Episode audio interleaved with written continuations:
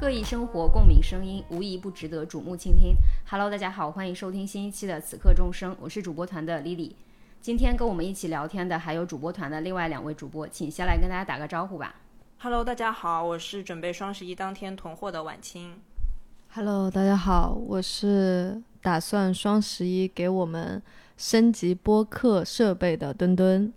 对我们设备会再次升级，请大家期待我们的音质。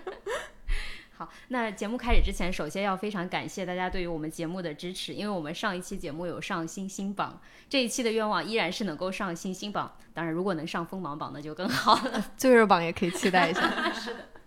好的，那我们本期要聊的话题呢，就是这个十一月最大的人造节日——双十一消费节。虽然今年感觉没什么双十一的氛围，但是买东西这件事情的确是生活当中很重要的一个部分，所以我们觉得还是值得聊一聊。那我自己其实是大概这几年都没有这种过双十一的氛围，就我基本上都是只买一些消耗品，像什么卫生纸呀、牙膏呀、姨妈巾呀这种东西。不知道两位有没有什么双十一的购物计划？呃，我今天除了播客设备就没有任何要买的，因为我最近在搬家的时候意识到一件事，就是这些囤货的日常用品还挺占用我的空间的。然后空间其实呃就是钱，所以我算了一下，假如我在双十一要囤三箱呃卫生纸，嗯，然后再囤。两箱那个洗洗衣液的话，算下来的成本可能是，比如说占地面积零点五，然后在上海这种可能要寸土寸金的地方，可能五十平吧，要八千八千块钱左右，然后可能一瓶就要一百六，那每个月给这些日用品的租金就得花八十块。所以真的是非常 非常高的，然后非常严谨的计算。对啊，然后这么一算，就所有东西都不想囤了，因为你囤其实才省十几块钱。嗯嗯，好好新奇的角度。对，我会囤的。我和你的意见可能相反。嗯，就是因为我正好搬完搬呃刚搬完家，然后其实家里就缺大量的生活用品，我就打算通过精细的比价之后，然后在最划算的平台去囤，可能接下来一年要用的生活用品。然后我考虑的角度就是，其实我这一次会精细的到各个平台去比价，然后还会有精细的计算。就比如说我算那个洗衣液，我会算到就是每个平台每一个毫升的单价是多少。然后我觉得这个其实是花费我大量的时间的。如果我只是买，比如说我接下来一个月要用的生活用品，那我在在下个月的时候，我还要经经过这一轮的计算，算那其实投入的时间成本也是巨大的，脑力成本。嗯、但是点再一单啊，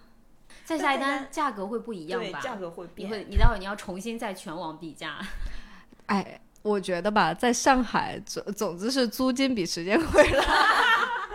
那我觉得时间它其实不仅仅是那个时间，而是你花费的那个心力。对，嗯、我觉得这个也是一个隐形的家务劳动。采购其实的确是很大的一个部分。嗯、是是、嗯，我想到最近就是小红书上有流行的一个关于消费的词叫“无痛消费”，尽量的减少消费带给自己的可以说痛感。我觉得其实这个痛感就像一种负担，就是他说我这个消费行为我是不会让我自己有什么难受的地方的，或者我觉得我要付出一些额外的东西。就很多年轻人会在践行说我买一个东西能够让我觉得不痛苦，这是一个他们的原则。就是不知道两位对这个有没有什么一些感受或者想法？嗯，我我觉得我以前的消费都挺痛苦的，因为我发现我有一个特别奇怪的习惯，就是每次有呃比较多数量或者高单价的呃消费订单的话，我就不会去看我的信用卡到底花了多少。采用回避的方式，对对对，因为就是那个结果是让你比较痛苦的，就是那个金额展展现在你面前的时候，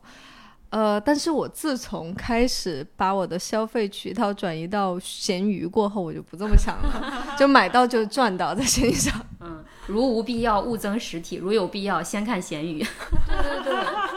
这就是无痛消费奉行的一种原则。对，因为闲鱼我觉得带给我了两个价值，一个是就钱本身嘛，嗯、它确实是比较省钱、比较省钱的方式。嗯、然后第二个是，呃，你心里不会有被消费主义裹挟的那种负罪感，反而你觉得自己是循环经济，对循环经济中的一员。嗯，你就觉得这样的消费其实是对世界环境来说是更加友好的。嗯，其实这也是我非常欣赏的一种生活态度。谢谢。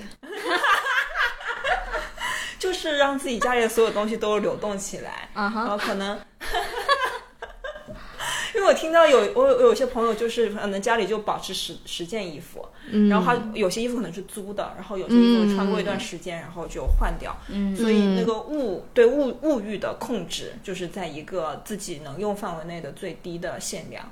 那我很欣赏这种生活方式，是因为我自己根本做不到。我自己其实是一个非常恋物的人，我很不喜欢扔东西，所以我觉得无痛购物就是，如果我能把这个买的这个东西作为我一个能够长期建立情感连接的一个东西，那我会觉得这个购物是无痛的。就如果是呃，我想买这个东西，然后收到之后，可能打开箱的那一刻是开心的，但是马上就会陷入到更大的空虚中，那这个就不是一个无痛的消费。对但是如果我买了这个东西之后，我在不停的使用它的时候是越用越开心的，那就是无痛的。就比如说。呃，买植物这个事情，我我现在就是很喜欢买可能比较小株的植物，然后我去养它，然后和它建立很好的感情，然后它看着它越长越大。那这个这一次的消费，我会觉得会让我非常的很开心。心嗯然后包括可能有一些我比较喜欢的 IP，它可能确实会有一些，比如说一个 IP 做的一个毯子，那这个毯子可能会比一些普通的毯子需要会会贵一些。嗯，但是我每次用它的时候，我感觉到被治愈了。那这一次消费也是无痛的消费。嗯嗯嗯，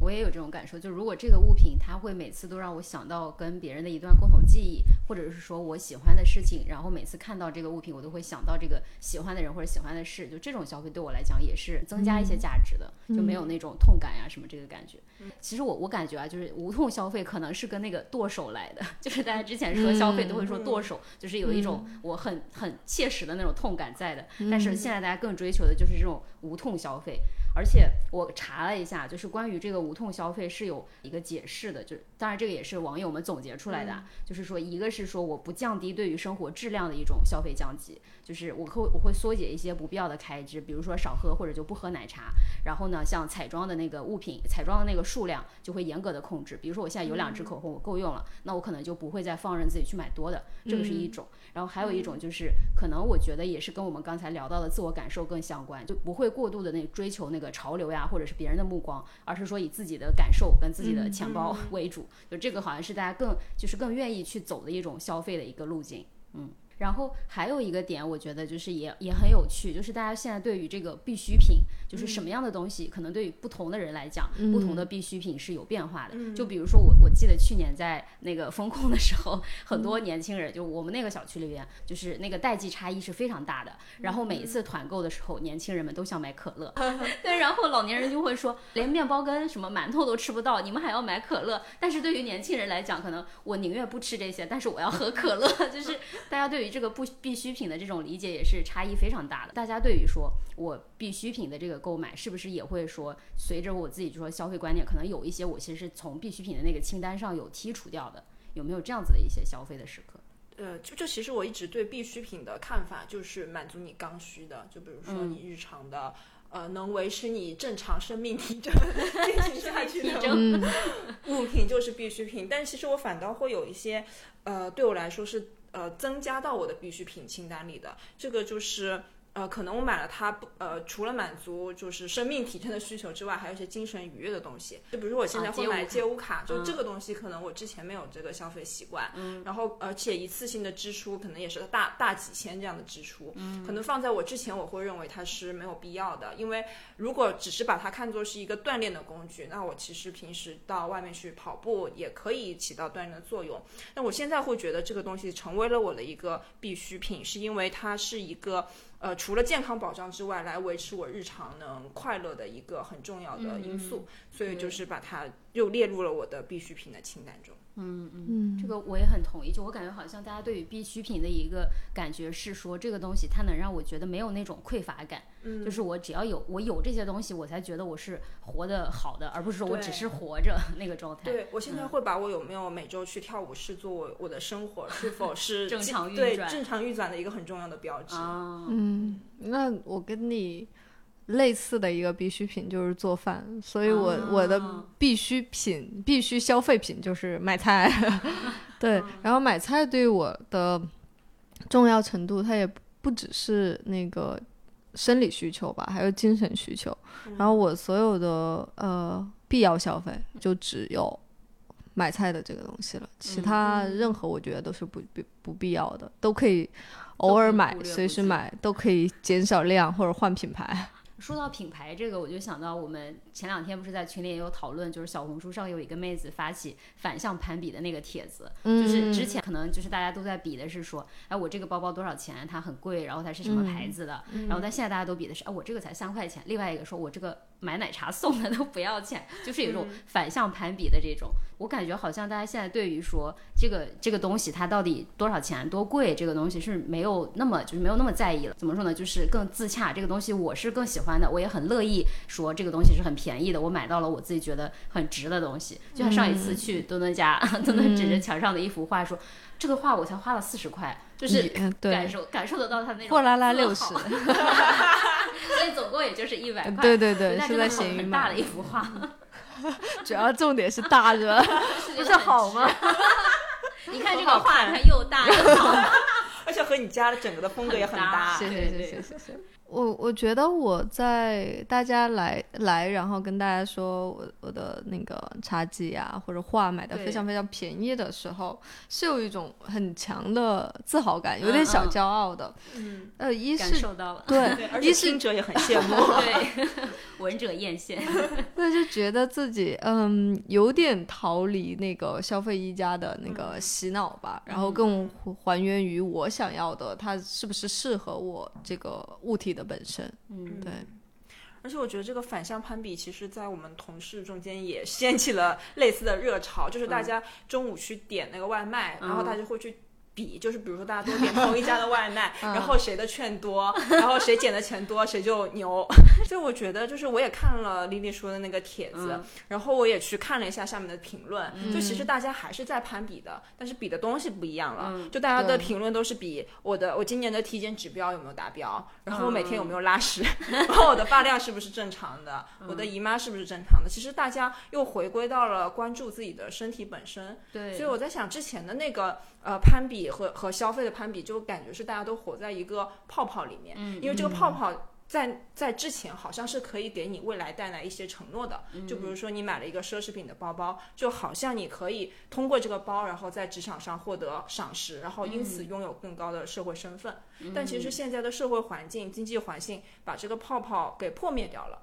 那大家可能又回到了身体本身，关注自己的身体健康和这个心理健康。以以及我觉得这也是我们。呃，一直在打的那个 slogan，什么多元价值嘛，就是大家对买一个东西有没有获得呃价值感，它的评价应该是更多元元的对对而不是那个价格支出的价格本身了。对，是的，嗯非常同意。我自己感觉那些反向攀比，就好像有一种说，我现在就就是这样，我也不买那些很贵的东西，但我很喜欢我现在的自己，就这个感觉本身就是会有一种松弛感，就会让人觉得他对自己是自洽的。对对对对对，嗯我最近在闲鱼上买的那堆东西，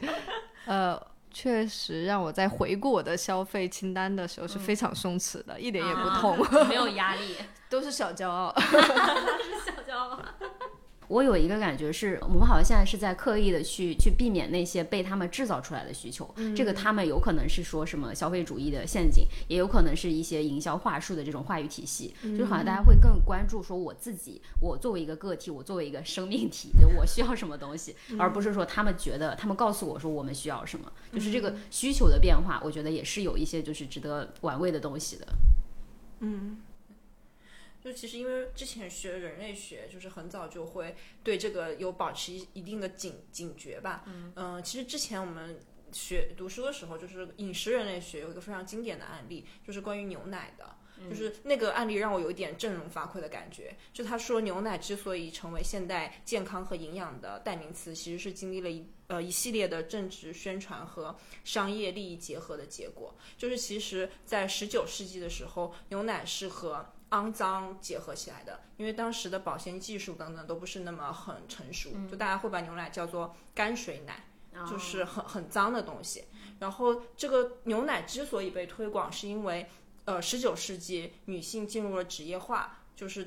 嗯然后，呃，就是女性进入进入职业化之后，就会带来就是母呃小孩由谁喂养的问题。嗯。然后结合这个政治背景，就开始去推广牛奶。然后推广的方式其实我觉得也挺巧妙的。第一个是因为之前说了牛奶是肮脏嘛，嗯，然后它其实是为了推广牛奶，就把牛奶和洁净结合起来。那具体的表现方式就是让所有的制奶工都穿白色的衣服，然后奶液会装在白色的容器里，然后告诉大家牛奶就是代表着对干净的是现代化的生活方式。嗯，然后还有大家记不记得就是那个 膳食结构金字塔，牛奶也在里面，在第二层吧，但是牛奶是那个金字塔里唯一白色的东西，所以大家一眼就能看到它，然后记住它。然后包括还有一些宣传的手段，就是不知道大家有没有看过那个广告，就是大家喝了牛奶之后，就是嘴唇上方有一对对对奶沫，就是像一个白胡子一样。就当时很多明星都拍了那个广告，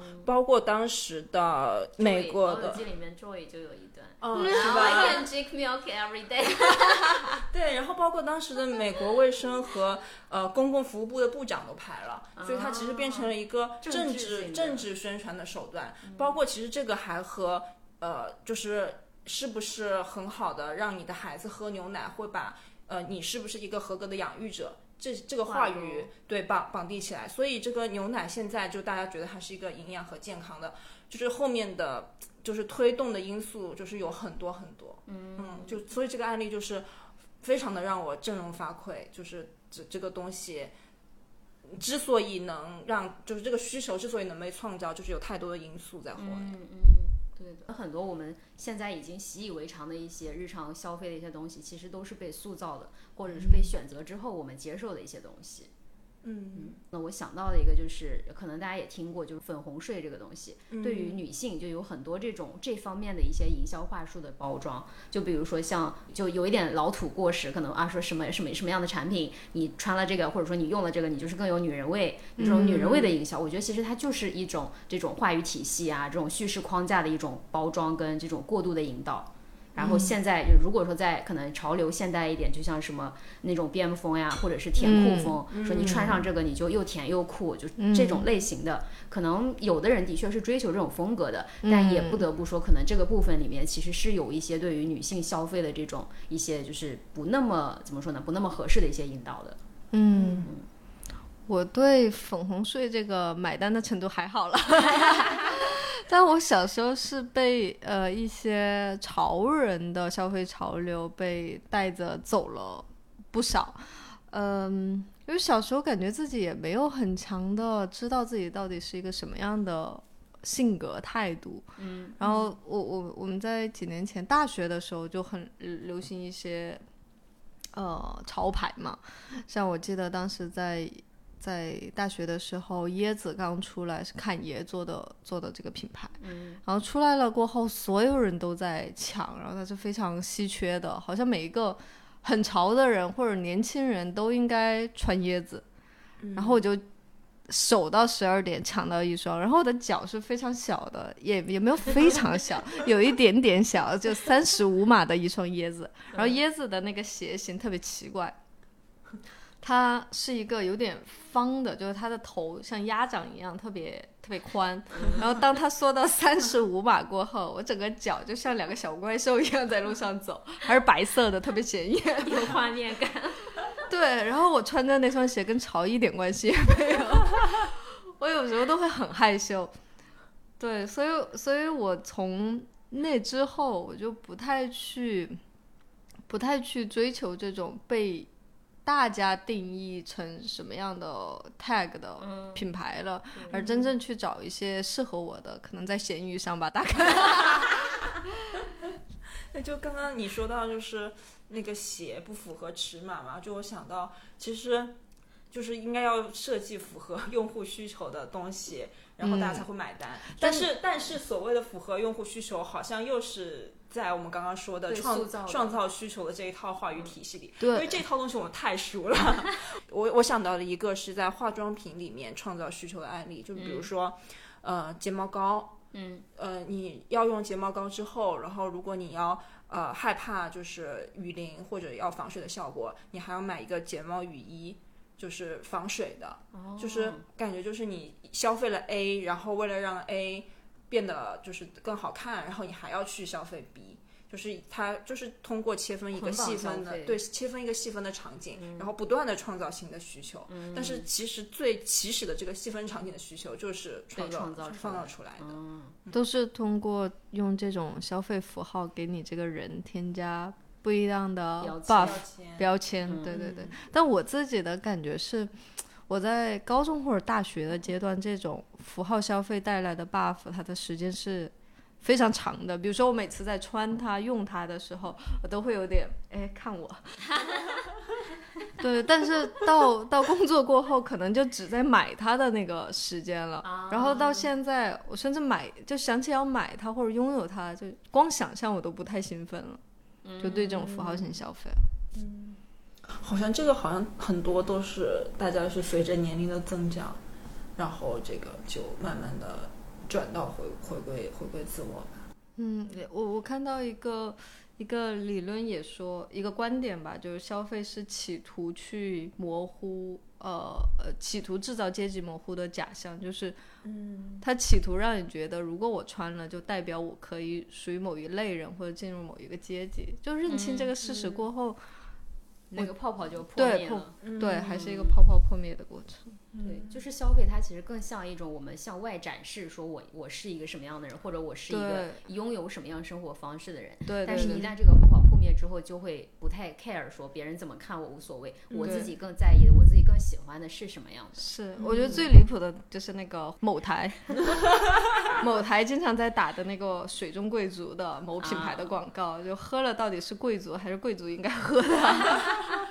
可能真正的贵族这就是一个很大的泡泡，对对，阶级模糊的假象。我觉得这个确确实有可能和年龄增长有关系，就是随着年龄增长，大家对自我的认知就更清晰了，然后也不需要借助外力来。建立自己对外展示的那个核心，就是我自己如果变得越强大，核心越稳的话，那我就依靠外力的那个东西会越来越少。嗯嗯，嗯对的。嗯，是，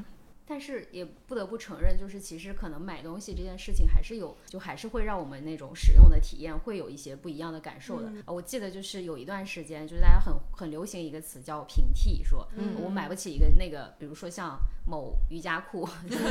中产标配，它可能一条就要卖上千块这样子。那可能很多人就会说啊，某一个品牌的瑜伽裤是这个这个品牌的那个瑜伽裤的平替。嗯，平替这个词大家是怎么理解的？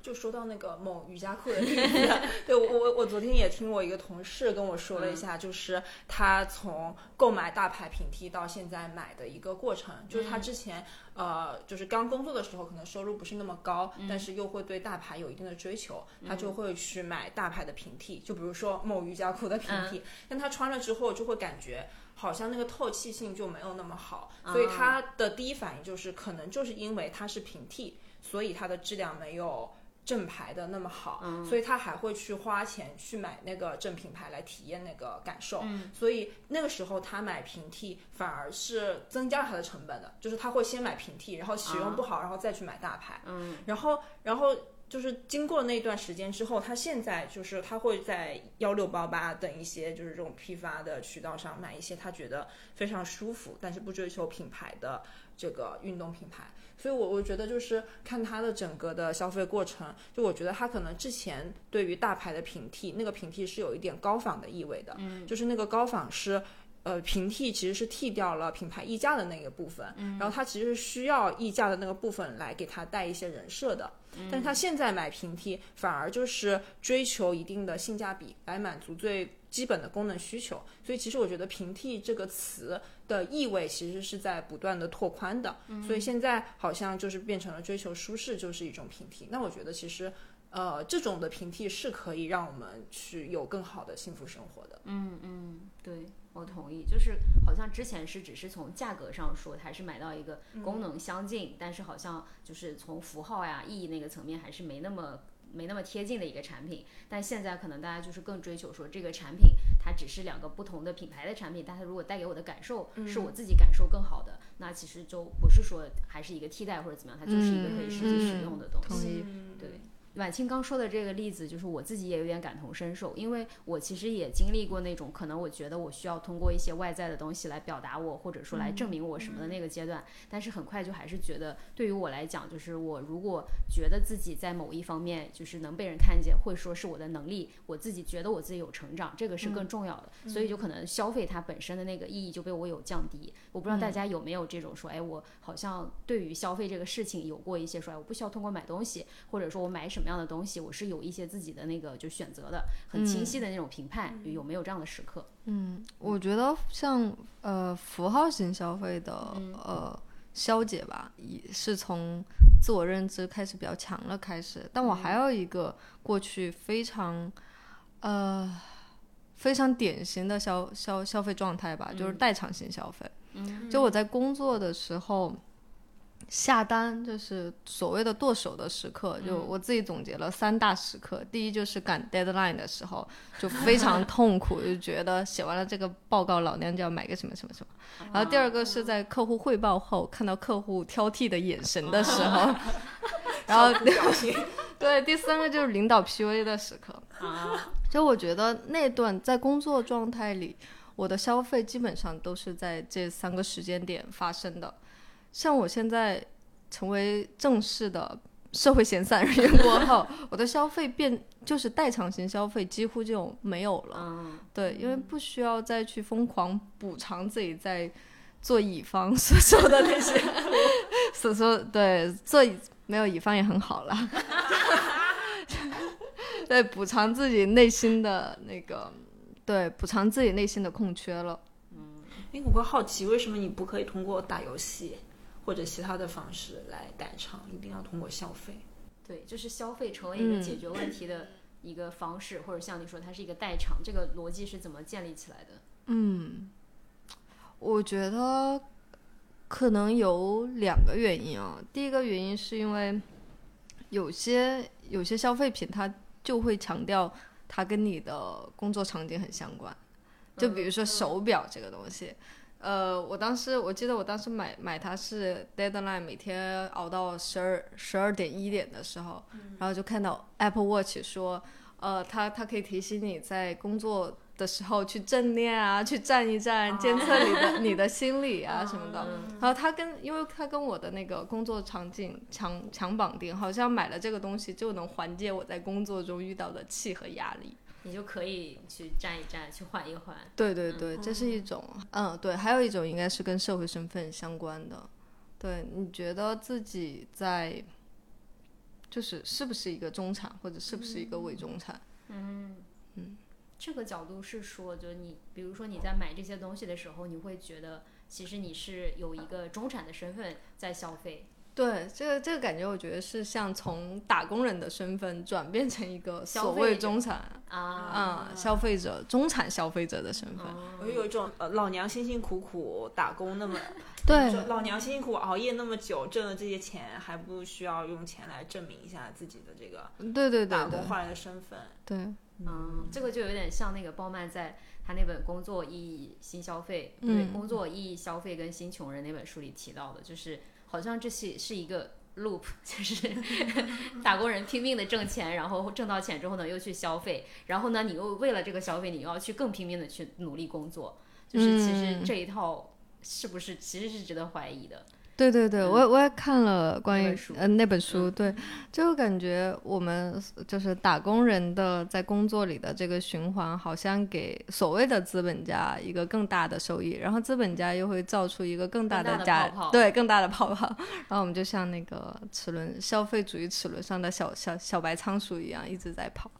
我觉得在我工作的那段时间里，我真的是把自己主动异化成了。消费资本主义的齿轮上的小仓鼠，就那会儿我做饭，我打扫，我都会衡量我做饭打扫的时间等于多少工时，等于多少钱，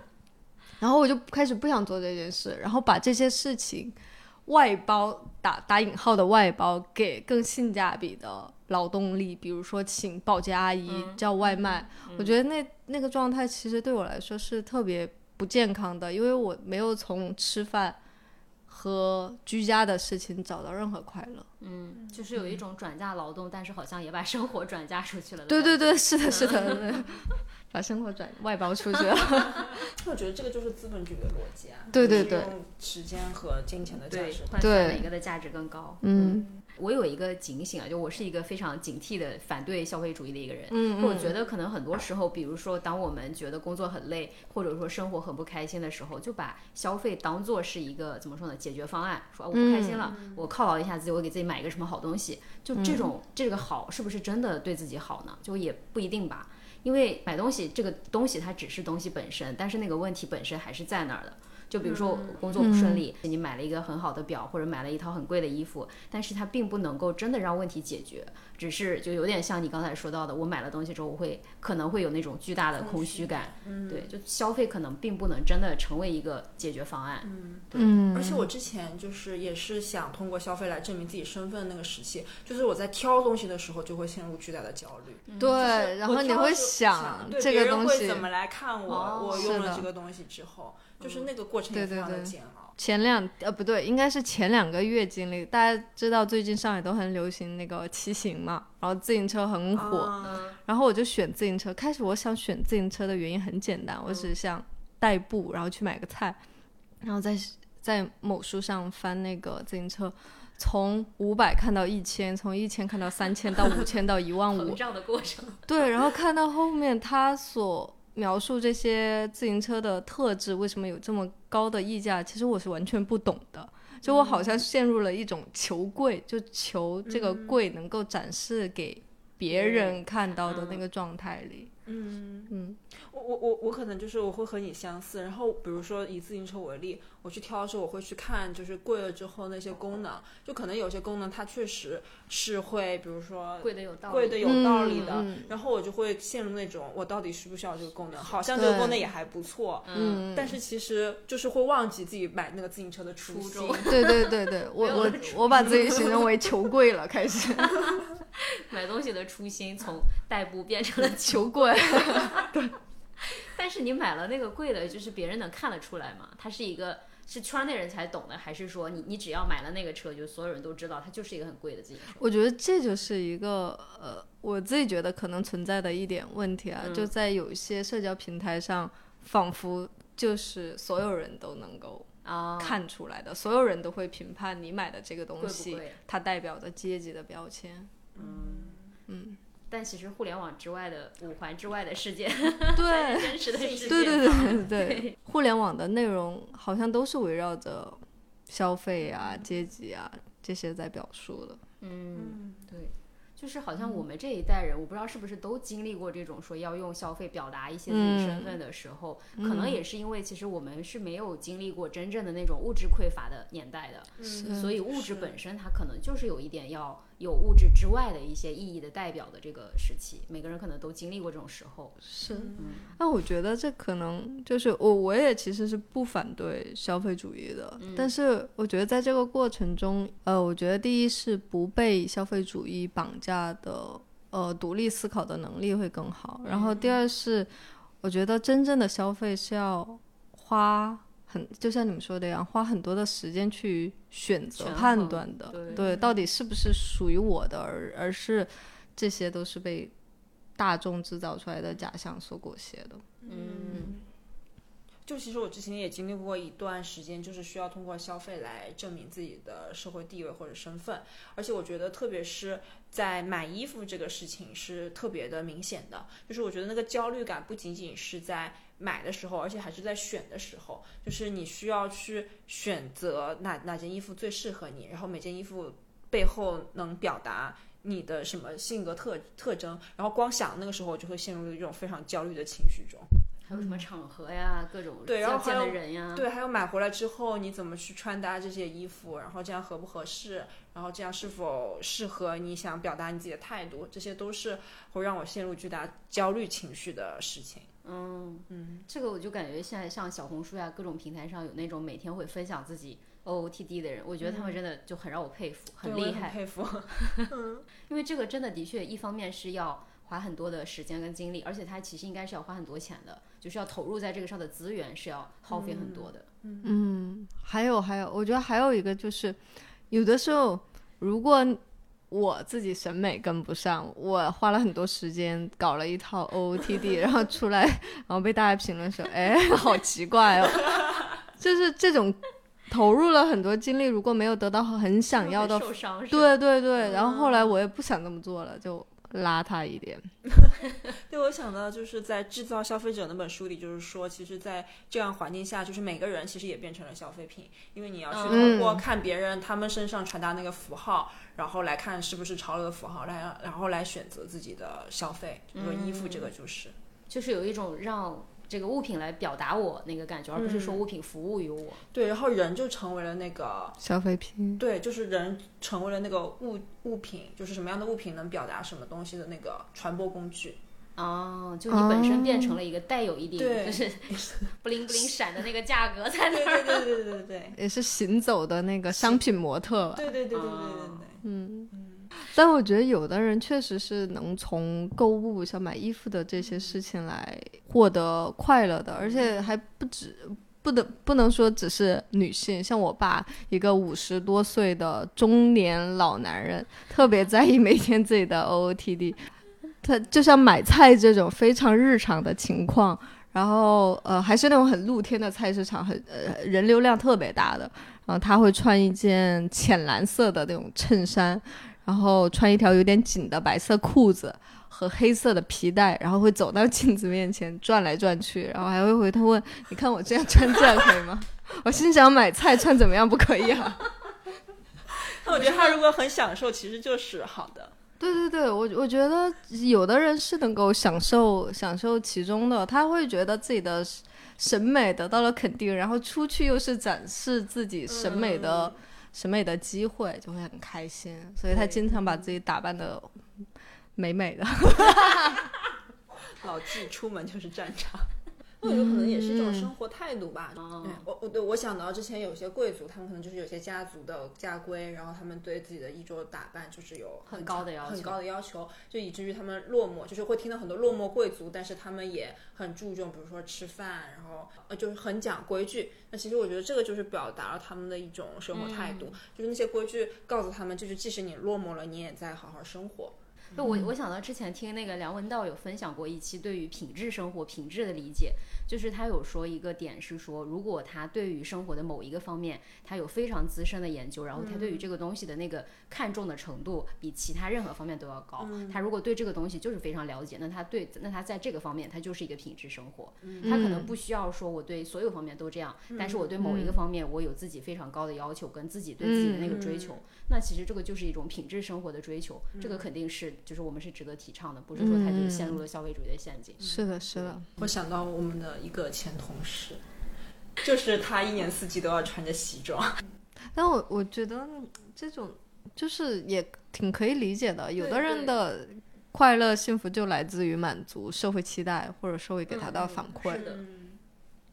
嗯，所以其实消费主义，我们也不是说去一味的批判它，就其实很多人可能确实是可以从消费中来确立自我，或者是获得愉悦。对，是的。就是虽然说人都是意义的动物，但是感觉还是说消费的意义，我们是可以去建立它，也可以去嗯主动的去解构它。对对对我我我我在去年的时候开始买那个 Patagonia 的衣服，嗯嗯呃，然后我最开始买的时候啊，其实我是带着开始想买这个品牌，其实很简单，就是想找一件抓绒衣来穿。然后买的时候发现它也是一个比较小众的品牌，嗯觉得还挺好的，因为不当时当时已经开始不想卖买那种过度品牌化的消费品了。嗯然后在去年底的时候就开始真正的了解到这个品牌，然后发现它的它不是把自己的整家公司都捐给了地球嘛，嗯然后自己也做了一些反消费，有一点反消费主义的 campaign 吧，嗯。呃，我就会就会对这个品牌，就是对消费这个品牌啊，产生更大的意向，就觉得我消费的时候，消费这个品牌的时候，不只是付出了金钱而已，而是我真的对于这个品牌传递出来的价值观是非常的价值观是非常的深度认可的。嗯，对，所以它就不会成为对我的裹挟，而是我非常的主动的主动的靠靠拢它。对。对，就这让我想到，我昨天在看拜物教为什么会成立的原因，嗯就是其实是因为现在我们和商品的距离是很远的，我们看不到这个商品的整个的生产过程。嗯，然后，那怎么样才能让我们建立对这个商品的信任感？就需要品牌。嗯嗯，然后这个品牌就可以让这个商品把它包装成像一个很神圣的，就是东东西，然后我们可以去崇拜它。然后我觉得 Patagonia 的例子就是，它会把它的整个生产过程告诉我们，所以其实我们是不需要通过拜物教，就是那一层品牌的东西去，嗯。就是去去去去崇拜它，而是我们可以看到整个生产过程，就是我们离那那些产品会变得更近。所以我觉得他之之所以反消费主义，感觉还有一点在反拜物教的那个成分在。对，而且它也不是纯资本获益驱动的一家嗯公司。就是真的是人类更大的福祉的这个角度。对，然后它的产商品只是流通工具。嗯嗯并不是说消费或者说消费主义它就是一个坏的事情，嗯。因为其实我们的确是可以通过消费跟消费的这件事情来获得一些自我满足，以及说这种嗯价值的表达，嗯。甚至说像能够真的就是有一些参与到地球的这种循环，或者说更好的这种生态运行的这个步骤当中的。嗯，就是可能真的是随着自己的自我价值的这种内核更稳定了之后，可能对于我们说的那种消费自由，或者说我能够更好的处理我跟物品之间的这个关系，其实就是随着自己的确立，然后对于这种外在符号的表达也会更自洽，就是更从容。嗯。嗯。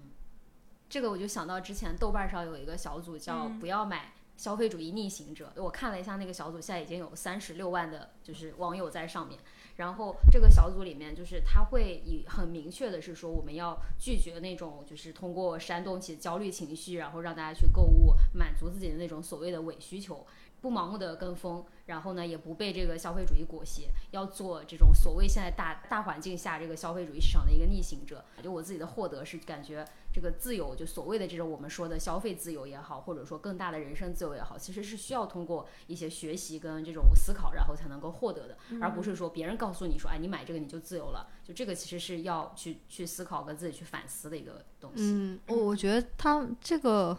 群吗？这个小组的嗯。成立其实真的挺有意义的，因为嗯以前我们我在想买东西的时候，我在有些内容频道看平台看到的都是可以买，然后要买更好，嗯然后因为因为更好的才有更好的品质什么什么的，就是它只代表了一方一方的观点，就是消费主消费主义的跟随者嘛，嗯。簇拥者吧。然后另一方的观点其实是完全没有看到的嗯到的，对对，所以加起来可能才是一个真正大众对这件事所有的全面的看，全面的看法吧。嗯对，对，我也看了一下那个小组，我觉得他们就是一群对生活非常抱有热情的人。就是我觉嗯，得他们之所以去逆行，但是在逆行的过程中，他们是有在好好的规划自己的生活的，嗯而且这个规划生活就是他们的幸福感的来源。就比如他们自己在做饭，然后可能不不那么的去买过度的这个化妆品，践行很好的养生和早。早睡早起的方式来让自己的皮肤变好，就我觉得这个背后都是一个在用心生活的一个方式吧。嗯，对，就是更回归说我自己生活的本身，把消费当做我生活的一个面向，而嗯不是说我一定要通过消费来解决我生活中可能遇到的很多问题。嗯，嗯。对，而且我我在想，就是刚刚说，呃，拜物教嘛，就是我们和那个商品的距离很远，所以我们才会需要品牌来建立，就是对这个商品的信任感，嗯。然后所以那个产品才会。就是让我们感觉离我们很远，所以我觉得更好的一种方式就是一种回归到附近的消费。就比如说我去菜市场买菜，然后可能会知道这些菜的生产地、生产来源，然后我和菜价，对那个价格是怎么来的，然后我还能和就是菜场的那些阿姨叔叔们建立人和人之间的联系，所以我觉得那个消费过程会让人觉得非常的舒服和安心，而且就是你不是在那个悬浮状态上去消费的，所以我觉得这个回归附近本身的消费，我觉得是一个呃会让我觉得比较好的消费方式。嗯，我我最近就开始，因为我开始自己做饭了，然后自己做饭，以前我是不会这么做的，以前都会觉得自己做饭的时间应该拿去多打几份工，然后多买一些东西。然后我自己做饭了过后，然后就开始更频繁的买菜。然后买菜最开始还是依靠盒马的，嗯，然后我在上个周开始线去线下买菜了，发现线下买菜真的会让做饭这件事情好像变得更有意思、更有真真实感。但是买菜的时候，发现菜是可以一个胡胡萝卜是可以一根一根的卖的，